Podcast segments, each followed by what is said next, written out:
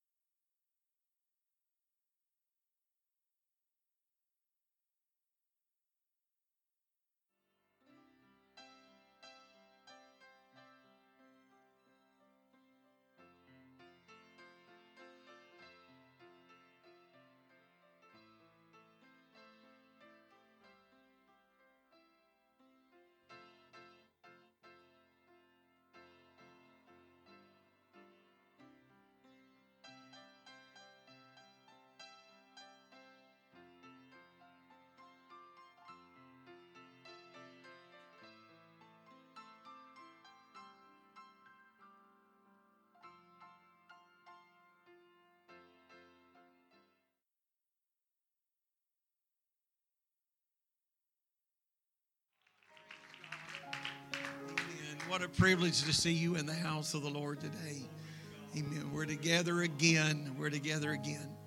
We're on the right path, pointed in the right direction. And I just believe it won't be long. We'll all be back together whole.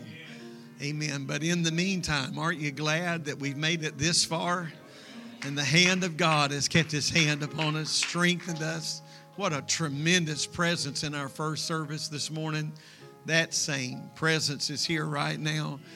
Amen. We've tapped into the same vein. We are pulling from the same well today. I'm honored to have Brother Doug Smith with us. His voice has been a voice of consistency even in the midst of our time. And I appreciate uh, his ability and willingness to help us and, and uh, send videos to preach to us and minister to us. And I'm thankful for that. We consider him a great friend and just want him to come today and take his liberty in the Lord. Amen. Let's make him welcome. Would you do that, Brother Smith? God bless you. Yeah, praise the Lord, everybody. Uh, Psalm 30 and 5 says, Weeping may endure for a night, but joy cometh in the morning. And I feel the joy of the Lord here today. And it is such a privilege to be with each and every one of you. We just count it a great honor. Uh, thankful that we were with you virtually. Thank God we're here physically in the house of the Lord. There's just no substitute for church. And we just love each and every one of you so very much. We are so thankful for Pastor and Sister Boyd and their kindness and blessing in our lives through this coronavirus. And I know this church is thankful for great leadership in times of difficulty.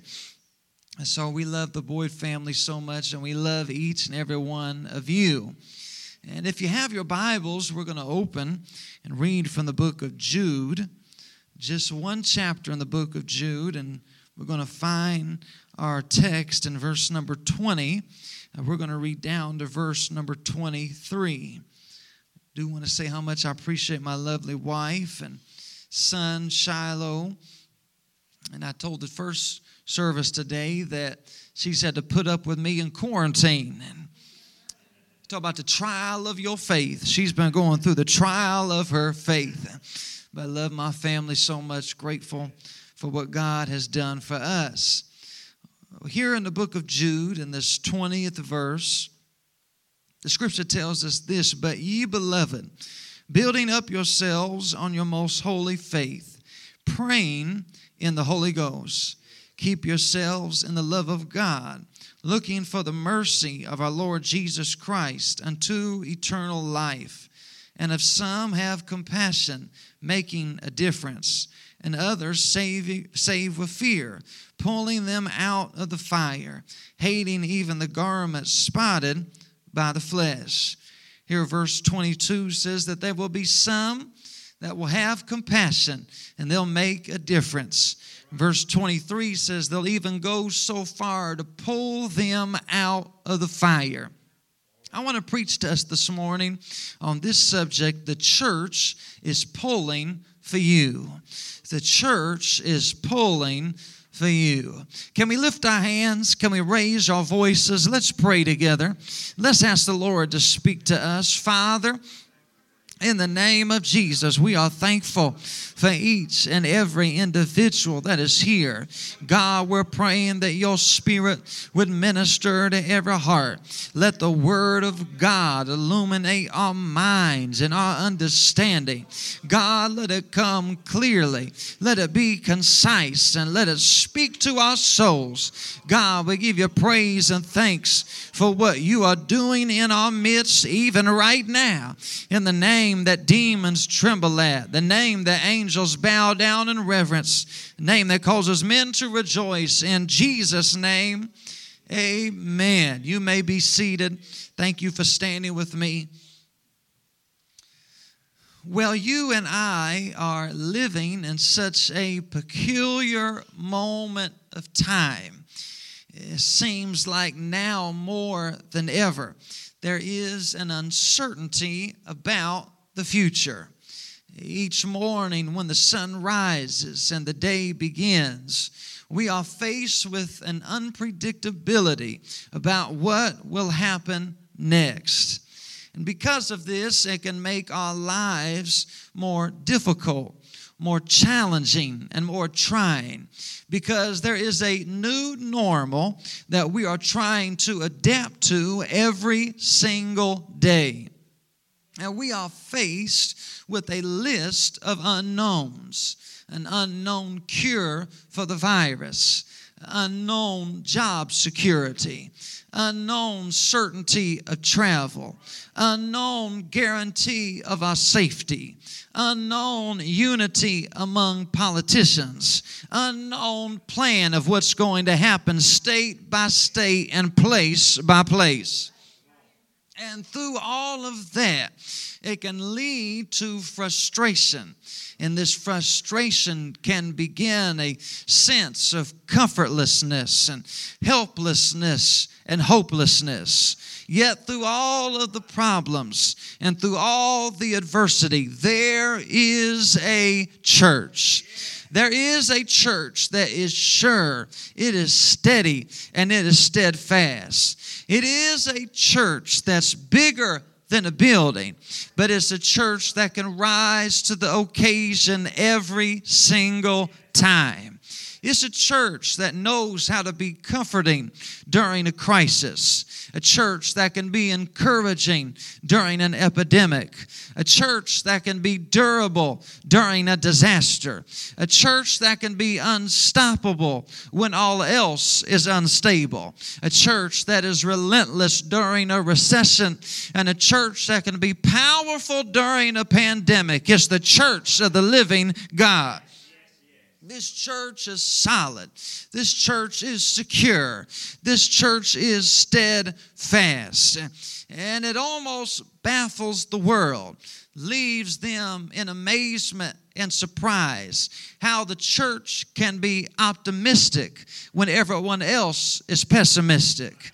How is it that those in the church can have peace when everyone else has worry? How can those in the church have joy when sadness is prevailing on every kind of forefront? How is it that the church can have a positive outlook when all you hear is negativity on the news, on the uh, newspaper, on the radio, on television, on the internet, on apps, on every website? Yet the church still can have a positive mindset.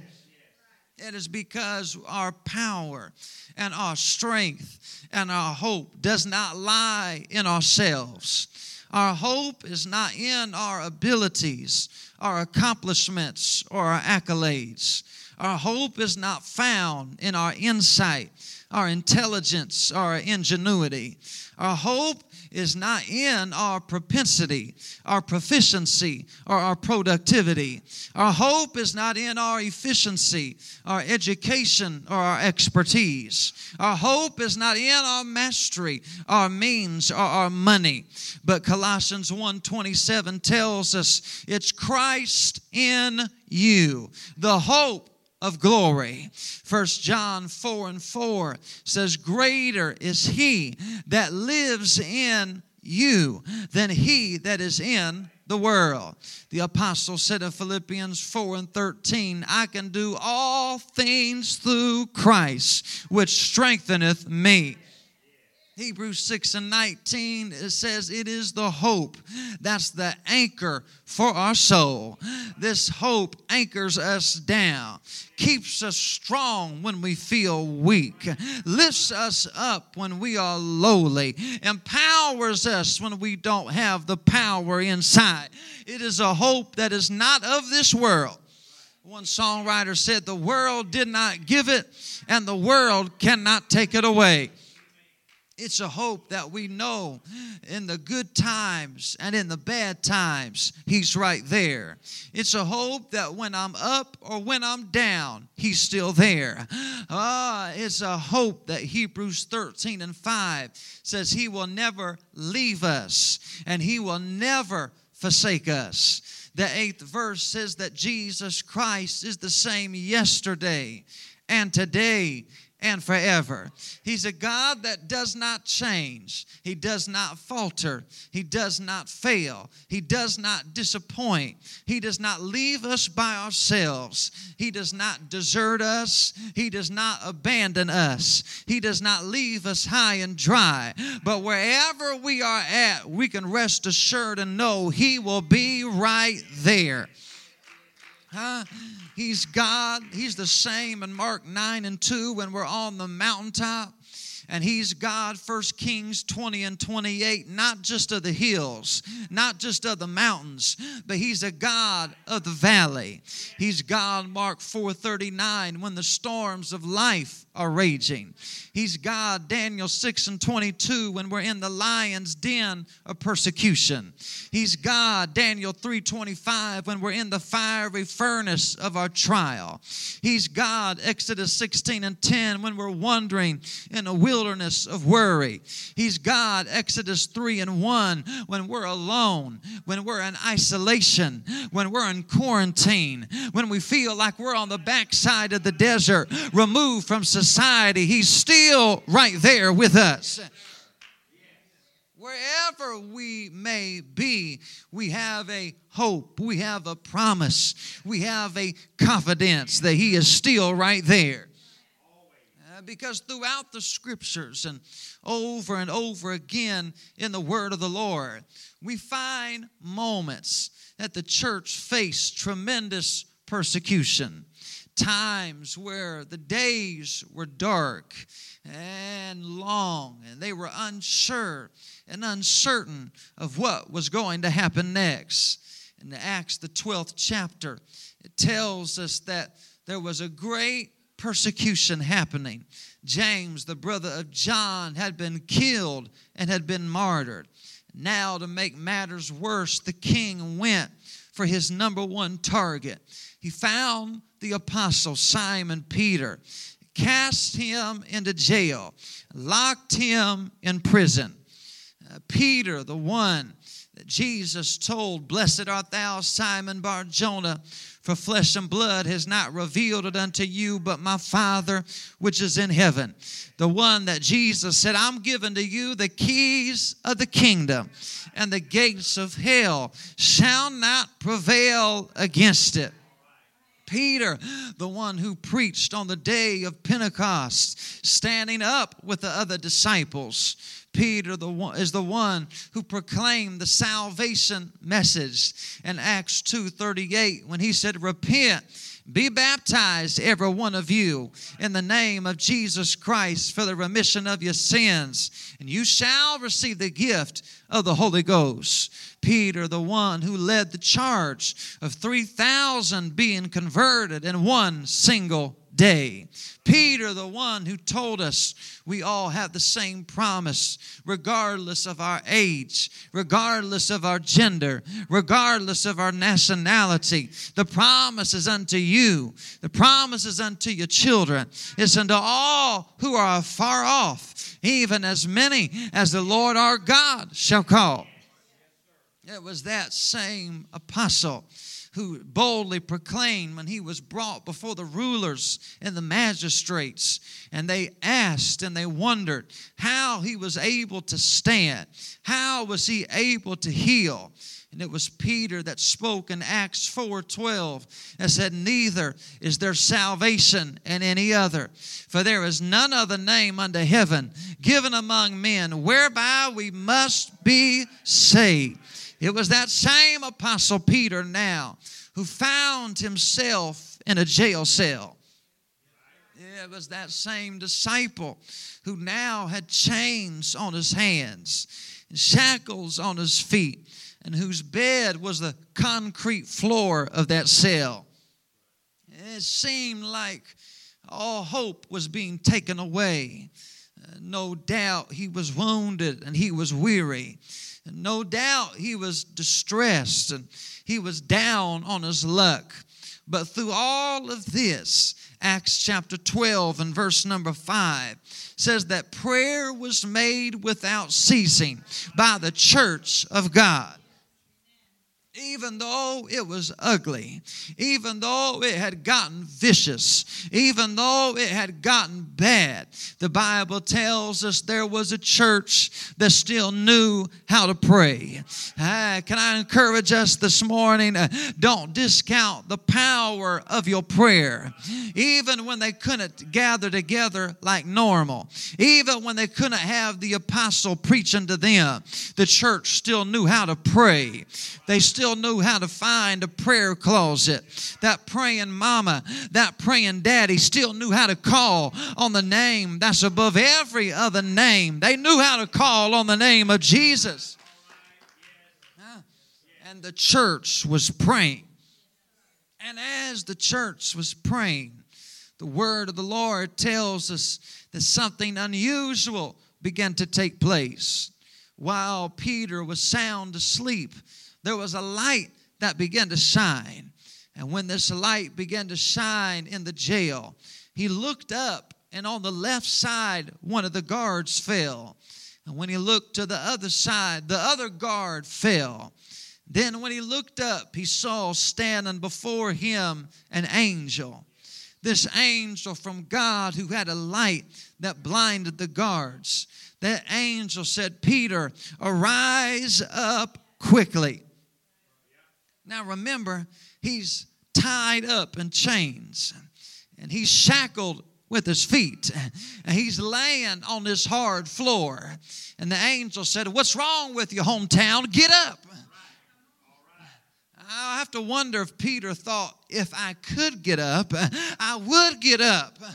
It's almost like if I could get out, I would get out. But you don't understand. They got me tied up. They got me shackled down. They got my hands tied up together. But the angel said, Arise up quickly. So Peter, trying to gather himself together, trying to muster up enough strength and enough energy, he picks himself up and he stands. And when he stands up, the chains fall off of his hands. And when he stands up, the shackles fall off of his feet. There is something to be said about standing. Sometimes that's the only option and that's all we can do. But when you stand, there'll be a strength that will come inside of you. Sometimes all you have to do is stand. One old bishop said, You'll get the tenacity of a bulldog. Just stand. And that's all you got to do is stand. And God will take care of the rest. And that's what the apostle did. He just stood. But by the time he got to his feet, by the time he was upright, the chains were gone and the shackles were gone. And the angel said, Follow me. It's time to leave the jail. And almost uh, amazed at what was happening, Peter gets the sandals and puts them on his feet, and he walks out of the first ward. Then he walks out of the second ward. Then he walks out of the jail. And then he walks right through the front gate. And if you've ever had to visit somebody in jail before, you know it's not easy getting in. Uh, they run background checks and they pat you down and you go through metal detectors and you're asked a hundred questions. But if you thought it was hard getting into jail, brother, you ought to imagine how hard it is to get out of jail. That's not an easy task. It's not something that can be done on the spur of the moment. But here is Peter, and the guards are down on the floor, and so he just walks out of the ward, and he walks out of the second ward, and he walks past the other guards and goes past the warden's office and walks out of the jail and then walks out the front gate. And to the outsider, it may seem like Peter was by himself walking out, but in reality, the truth of the matter is, Peter didn't just walk out, the church pulled him out. It wasn't Peter's strength. It wasn't because of his name. It wasn't because he just got special favor all of a sudden. No, somewhere there was a church that was calling on the name of the Lord. There was a church that was pulling on him. He's not going to stay in that jail, he's not going to be confined to that prison. He's not going to be restricted to that cell any longer. He won't always be in that place. And by the time Peter got out and went to the house of Mary, he went and he knocked on the door. And when he knocked on the door on the inside, they were having a prayer meeting. They were still praying. There is something that moves mountains, there is something that calms storms, there is something that touches the hearts of humanity, there is something that breaks down walls, that warms souls that have grown cold, melts heart that have become hard, and that is the prayer of the church. The prayer of the church can do the impossible. Jesus said in Matthew 7 and 7 Ask and you shall receive, seek and you shall find, knock and it shall be open. He said in Matthew 21 and 22 And all things whatsoever you shall ask in prayer, believing, you shall receive. And the church got locked in and pulled him out of that jail. Over and over again, we see the church stepping onto the scene and making the impossibility a reality. Even in the life of a man named Saul, who was on the opposite end of the persecution.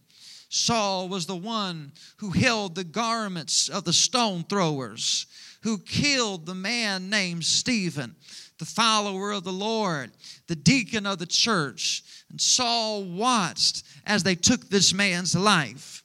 But as we fast forward to the future, now it wasn't Saul that was wreaking havoc on the church.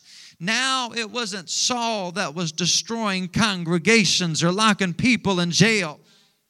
Now it was Paul that was building churches. It was Paul that was developing ministers. It was Paul that was going to jail for the very crimes he put others in jail for. Now here he is in Acts, the 20th chapter. And we find him preaching to a crowd of people. And he begins to preach. And he keeps preaching. And he keeps preaching and he keeps preaching. Some of your worst nightmare, the preacher doesn't look at the clock ever, and he just keeps right on preaching. And the Bible tells us there was a young man that was sitting up on the ledge by the window, and he was listening to Paul preach. But the longer the man preached, the heavier his eyes became. Some of you may be dealing with a similar story right now. The longer that he preached, he was trying to keep it together. He was trying to keep his focus. He was trying not to get idle. But all of a sudden, his eyes closed and he fell asleep. There, in a moment, he slid off that ledge and fell three stories up. Boom, thud, hit the ground. And when he hit the ground, you could hear it. You could hear the gasp as they let out. You could see it. The tears began to well up in Mama's eyes. You could listen to the crying and the weeping. You could sense the fear that had gripped the hearts of the people. How could this be? This young man, Eutychus, has just fallen out and died. And so Paul steps, three stories, goes down each and every step. And he walks over to this lifeless body that's laying on the ground. And he begins to stretch himself over this body and he begins to pray says, No, your, your life is not over just yet. And he began to pray. And would you know, he pulled that man back to life. His eyes began to flicker, and the breath came back in his body. And Paul began to holler back at the crowd. He said, No, his life is still in him. And do you know the same holds true for those that fall out of church? It may seem like the final chapter has been written, it may seem like it's the end of the story, but oh, that's not the end just yet. Even those that fall, even us, when we make mistakes, even when we stumble, even when we do things that we're ashamed and embarrassed of, it's not over yet because there's a church that will still pull for you. Ah, I'm thankful. I'm thankful that the church didn't throw me away when I made my first mistake. I'm thankful the church still believes in me when I made my last mistake. I'm thankful the church sees beyond my faults, my flaws, and my failures. I'm grateful that the church sees potential, possibility, and promise inside of me. Even when it seems like all hope is lost, there's a church that knows how to pull for us just like that father whose son had drifted away, just like that father whose son went wayward and decided there'd be a better life outside of father's house. Yet his daddy was still looking for him. And when he was making a mess out of his life, and when he was ruining his future, and when he was spending his inheritance, he may have thought that his father was condemning him. He may have thought that his father was judging him. But no, the reality is his father was pulling for him. His father was rooting for him to come back home. His father was his best cheerleader. He just didn't know it. His father was pulling for him. Oh, hallelujah. And that is the way the church operates in 2020. The church, they'll have compassion don't let anybody else lie to you. Don't let your conscience mess with your mind and think that the church doesn't want you, that the church doesn't desire you. No, the church is pulling for you. The church pulls for us.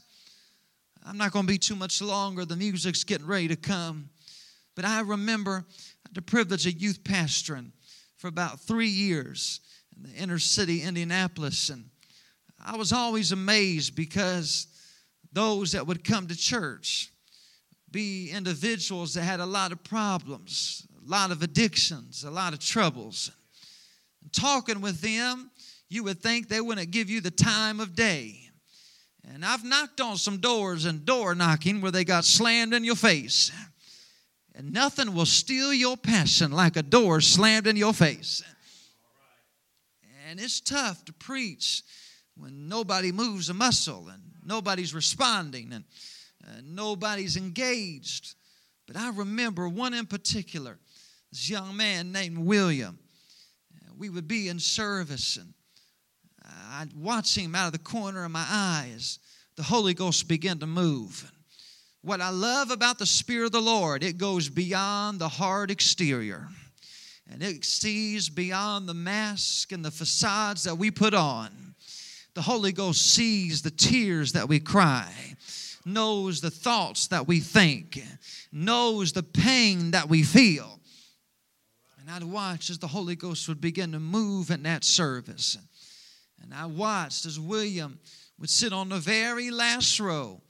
But finally, one service, he sat there as long as he could, made his way up to the altar and began to pray. And I watched as he repented of his sins, and, and the Lord began to forgive him of every sin, of every iniquity, of every mistake, of every error. Oh, when we repent, God forgives everything. He doesn't hold on to something in the back. He doesn't hold on to some skeleton in your closet. He forgives all. And I watched as he would receive forgiveness. And there in the altar, he began to be filled with the Holy Ghost and spoke in other tongues. And got to be there when William was baptized in Jesus' name. And a transformation had taken place in his life. And finally, William was all in, plugged in. But I noticed he would begin to miss. And missing one service turned to two services, and two services turned to three services, and three turned to ten. And was it long before William wasn't coming anymore at all? And six months would pass, and he'd show up for a service, but then he'd disappear as fast as he ever came. And Finally, it had been almost a year and a half since I had seen him. It was a Monday night. I remember William calling me on the phone. When he called me, he said, Brother Doug, I just don't know if I could ever come back. I've done too much. Uh, things I've done that I'm embarrassed, I'm ashamed of, and I don't even know if I can ever forgive myself. I said, Well, I'll tell you what, buddy, let, let's go get something to eat. Let's spend a little time together. I'd love to talk with you for just a few minutes. And so we went and sat down, had a bite to eat. You know, sometimes you just have to lay it all on the line. I said, I tell you what, buddy, you got to make up in your mind, I'm going to live for God. All it takes is one eternal yes, and that will seal the deal. But if it's not an eternal yes, You'll be a man that never fits in.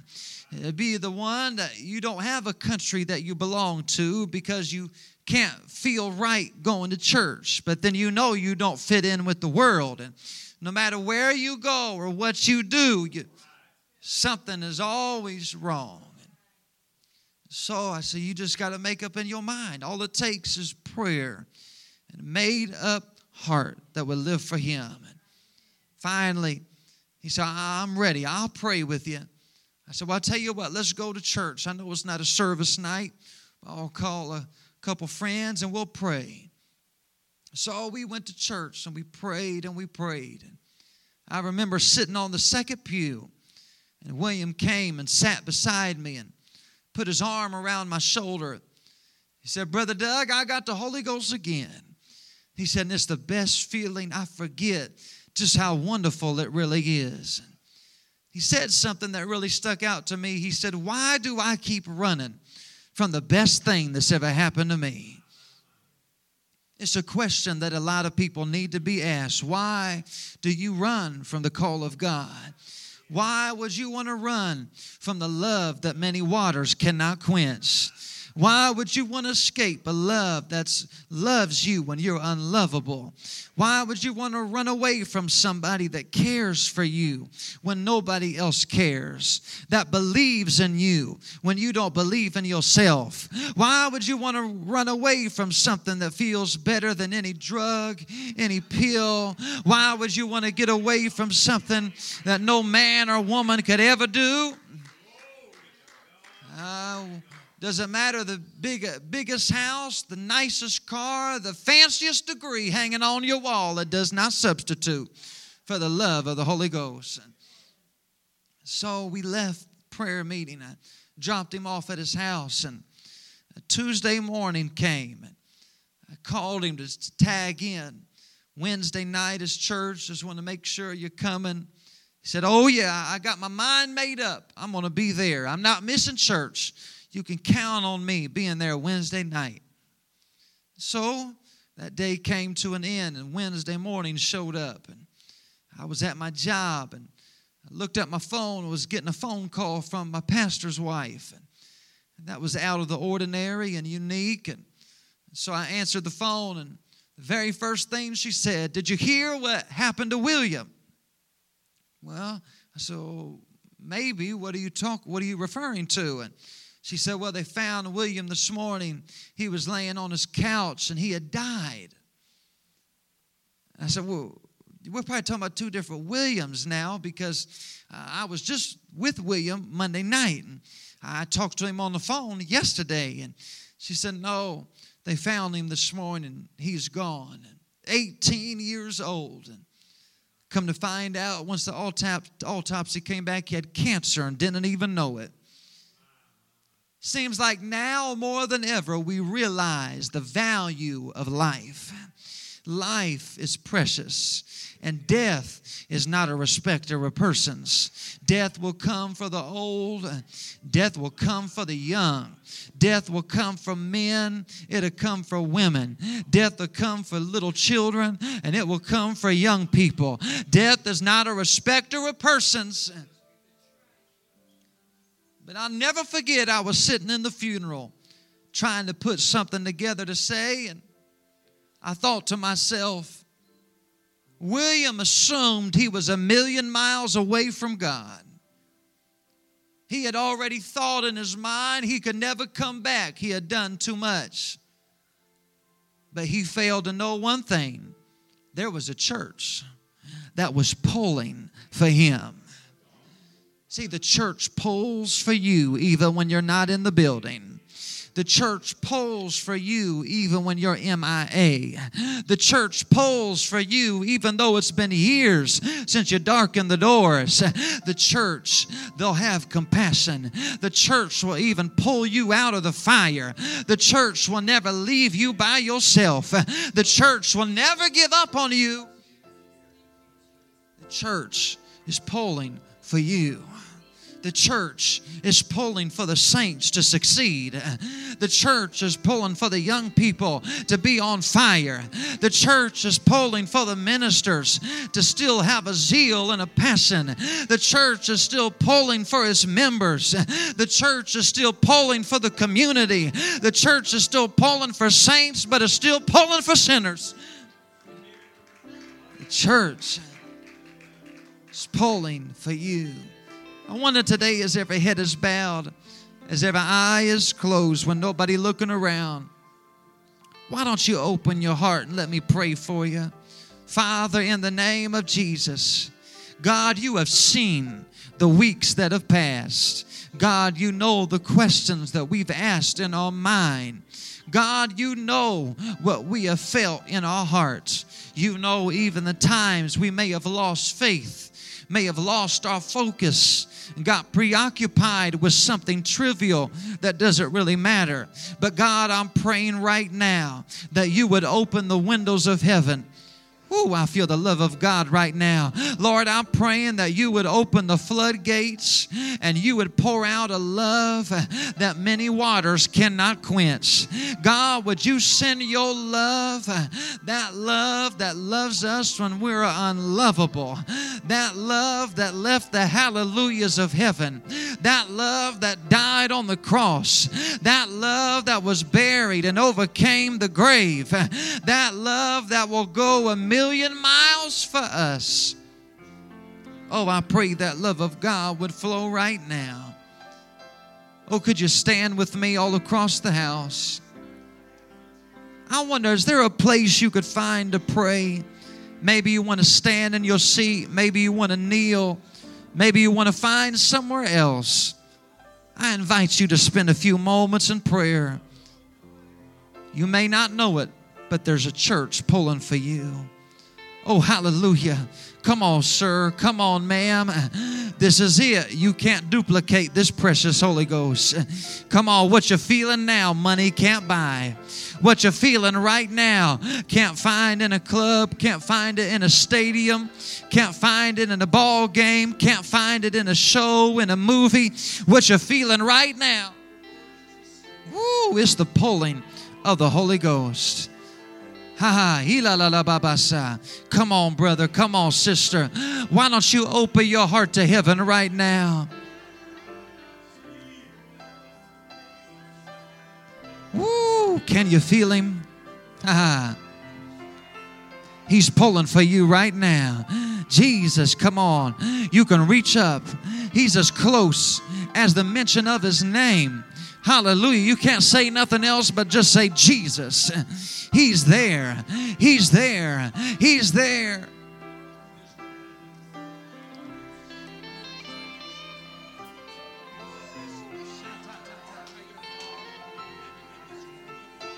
Come on, just for a couple minutes. Why don't you pray with us? Come on, why don't you pray with me? Hallelujah. In Jesus' name. Come on, you may be watching this for the very first time. Come on, why don't you pray right now?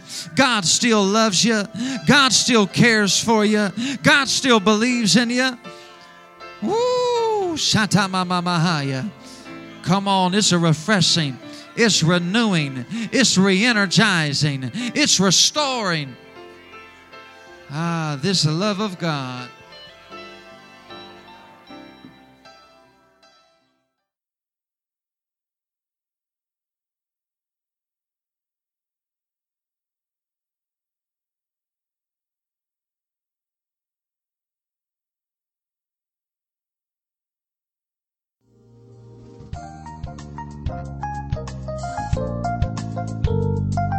This message has been brought to you today by the media ministry of Hatchbend Apostolic Church. We pray that it's ministered to you in some way, and we'd like to take this opportunity to invite you to join us in service here at Hatchbend Apostolic. Our Sunday services begin at 10 a.m. and our Wednesday night service at 7:30 p.m. For any more information or to speak with our ministry staff, please feel free to call our church office at 386 935 2806 or you can visit the contact link here on our website. Again, thank you for listening, and we pray God's richest blessings on you and your family.